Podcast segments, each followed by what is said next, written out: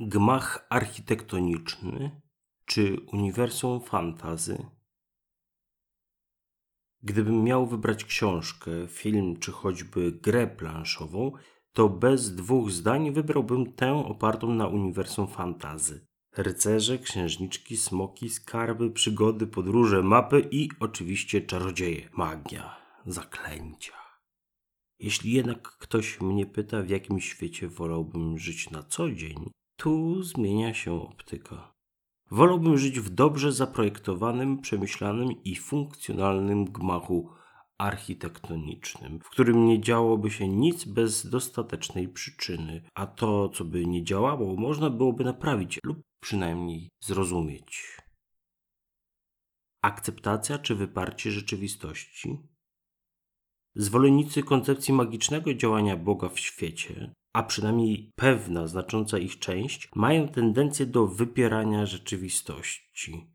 Bo jeśli powiem, że skok z siódmego piętra grozi śmiercią lub przynajmniej poważnym uszczerbkiem na zdrowiu, to przecież nikt o zdrowych zmysłach nie będzie przeczył. Nikt też z wierzących nie będzie wymagał od Boga nadnaturalnej interwencji ratowniczej. Wyskoczyłeś? Musisz liczyć się z mocnym upadkiem. Jednak, gdyby uznać, że cały świat rządzi się pewnymi prawami natury, które ustanowił Bóg, tak jak ustanowił Słońce i Księżyc, aby rządziły dniem oraz nocą, to co wtedy? Dlaczego obawiać się racjonalnie ułożonego świata? Dlaczego obawiać się tego, że żyjemy w rzeczywistości zorganizowanej w jakimś systemie czasoprzestrzennym? Z lęku, że Bóg przestanie być Bogiem? Czy może raczej z lęku przed utratą poczucia magiczności świata.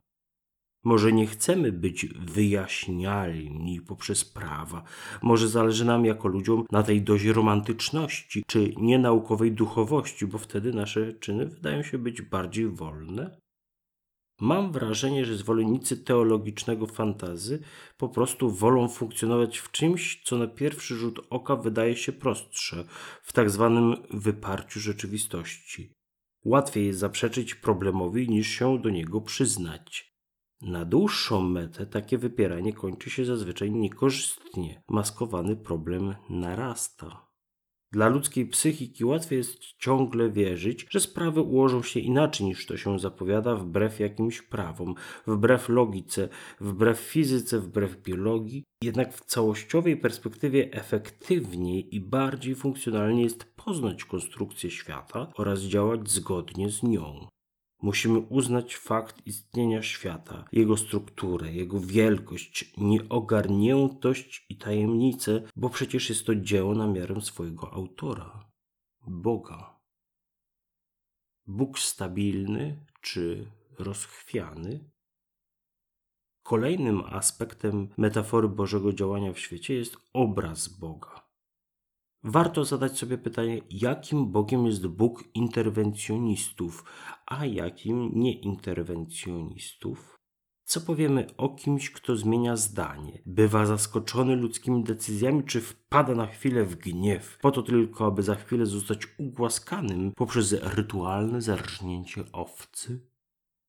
Czy możemy przypisać Bogu zmienność stanów mentalnych?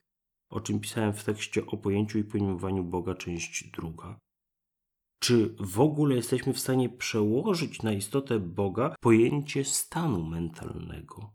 Wydaje się, że nikt tego nie wie. Jednak mniej ryzykowną opcją jest nie zakładać, iż Bóg posiada analogiczne do naszych stany umysłu. Bóg interwencjonistów, czyli arcyczarodziej, reaguje jak gdyby był zmienny, przeżywał różne stany mentalne, emocjonalne, poznawcze, w ogóle jest dość rozchwiany. Czy ktoś taki może być Bogiem? Czy można komuś takiemu zaufać, powierzyć swoje życie lub uwierzyć, że losy całego wszechświata są bezpieczne w rękach nieokiełznanego magika z różdżką w ręku? Naturalnie, Bogu architektowi też można coś zarzucić, na przykład bierność, chłód, dystans czy bezduszność. Zgadzam się, że takie skojarzenia są bliskie tej koncepcji. W odpowiedzi na ten zarzut zadaję sobie pytanie, komu wolałbym powierzyć swoje życie: nieprzewidywalnemu czarodziejowi czy obliczalnemu, bezdusznemu, lecz nieomylnemu komputerowi wszechświata? Ja wybieram opcję drugą.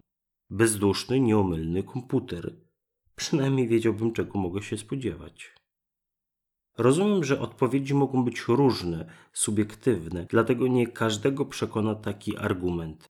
Może niektórzy wolą bardziej ludzkiego Boga, aby był prostszy w zrozumieniu i bliższy sercu. Oto odpowiedź przygotowana z myślą o tych właśnie czytelnikach i czytelniczkach. A co jeśli ten odległy, niezrozumiały i bezduszny architekt staje się bardzo bliskim i ludzkim Bogiem w osobie Jezusa z Nazaretu?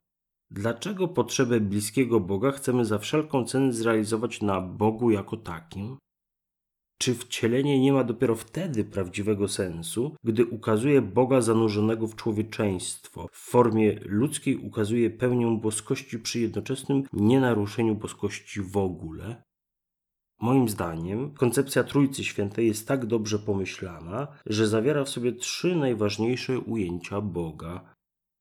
Ojciec, zwany w tej serii architektem, reprezentuje absolut, będący odpowiednikiem arystotelesowskiego pierwszego poruszyciela. Syn pełni funkcję ludzkiego Boga, Boga człowieka, pełniąc odpowiednik mitycznych herosów i półbogów, objawiając na ludzki sposób to, jaki jest Bóg.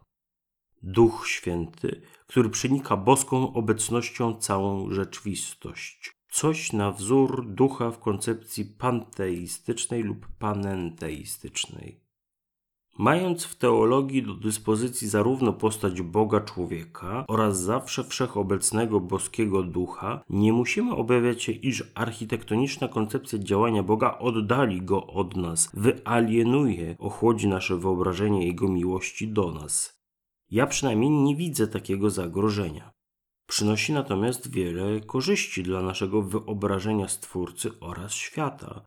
Jesteśmy w dobrych rękach, odwiecznie pewnych, mądrych i sprawnych, a do tego sprzyjających nam.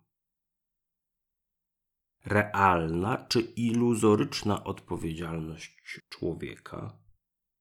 W końcu, gdzie podziała się odpowiedzialność człowieka, a co za tym idzie jego wolność? I w ogóle wolność stworzonego świata jeśli Bóg na każdym kroku może dokonywać, w naszym rozumieniu, dowolnych magicznych interwencji, to gdzie jest miejsce na prawdziwie działający świat? Wtedy wszystkie prawa natury okazują się być tylko teatrem, a raczej sceną popisów boskiego iluzjonisty. Jeżeli widzimy w Bogu czarodzieja, który co chwilę, z zasady, ma nas zaskakiwać działaniem spoza naszego świata, bardzo szybko zetkniemy się z pokusą zrzucenia odpowiedzialności. Nie oznacza to, iż jej ulegniemy. Jednak wielu już upadło na tym polu. Oto niektóre przykłady. Skoro Bóg może mi pomóc znaleźć pracę, nie muszę jej szukać. Po co uprawiać aktywność fizyczną, skoro Bóg mi pobłogosławi i nie dopuści do problemów zdrowotnych? Gdyby Bóg nie chciał, abym to robił, to dałby mi znak. Zupełnie inaczej spojrzą na świat oraz swoje miejsce w nim ci, którzy uwierzyli w boski zamysł, plan, projekt.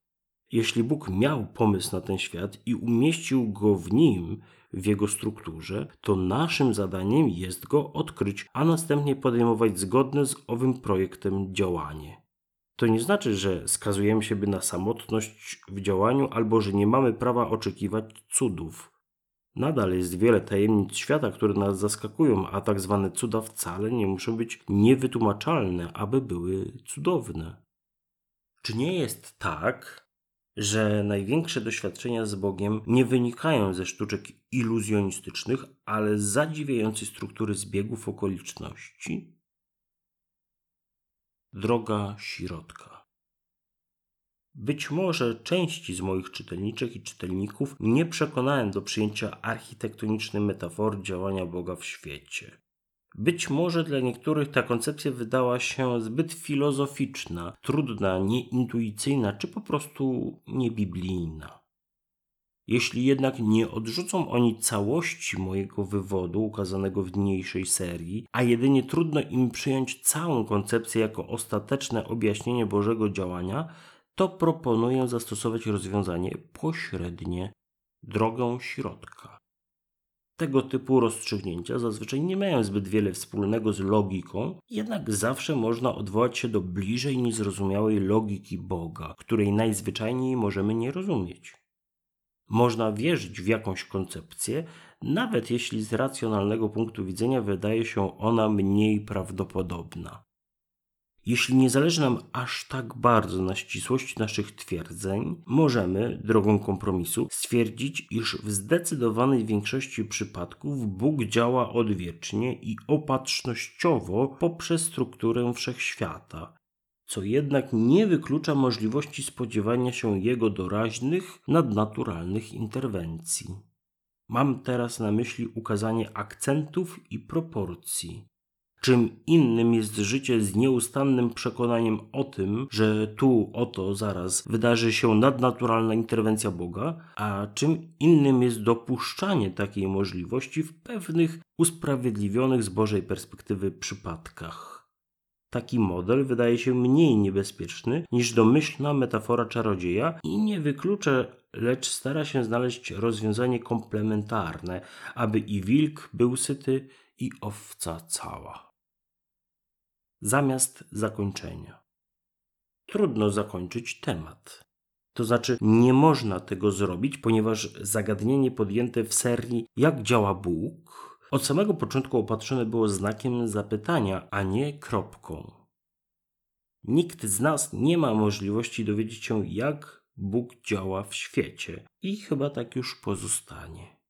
Niemniej jednak i tak mamy jakieś wyobrażenia, które rzutują chcąc, nie chcąc na nasze doświadczenie chrześcijańskie, życie moralne, życie we wspólnocie i społeczeństwie. Chociaż nikt nie wie, to i tak każdy coś tam sobie myśli. A nawet jeśli sądzi, że nie myśli nic konkretnego, to po prostu nie jest tego świadomy.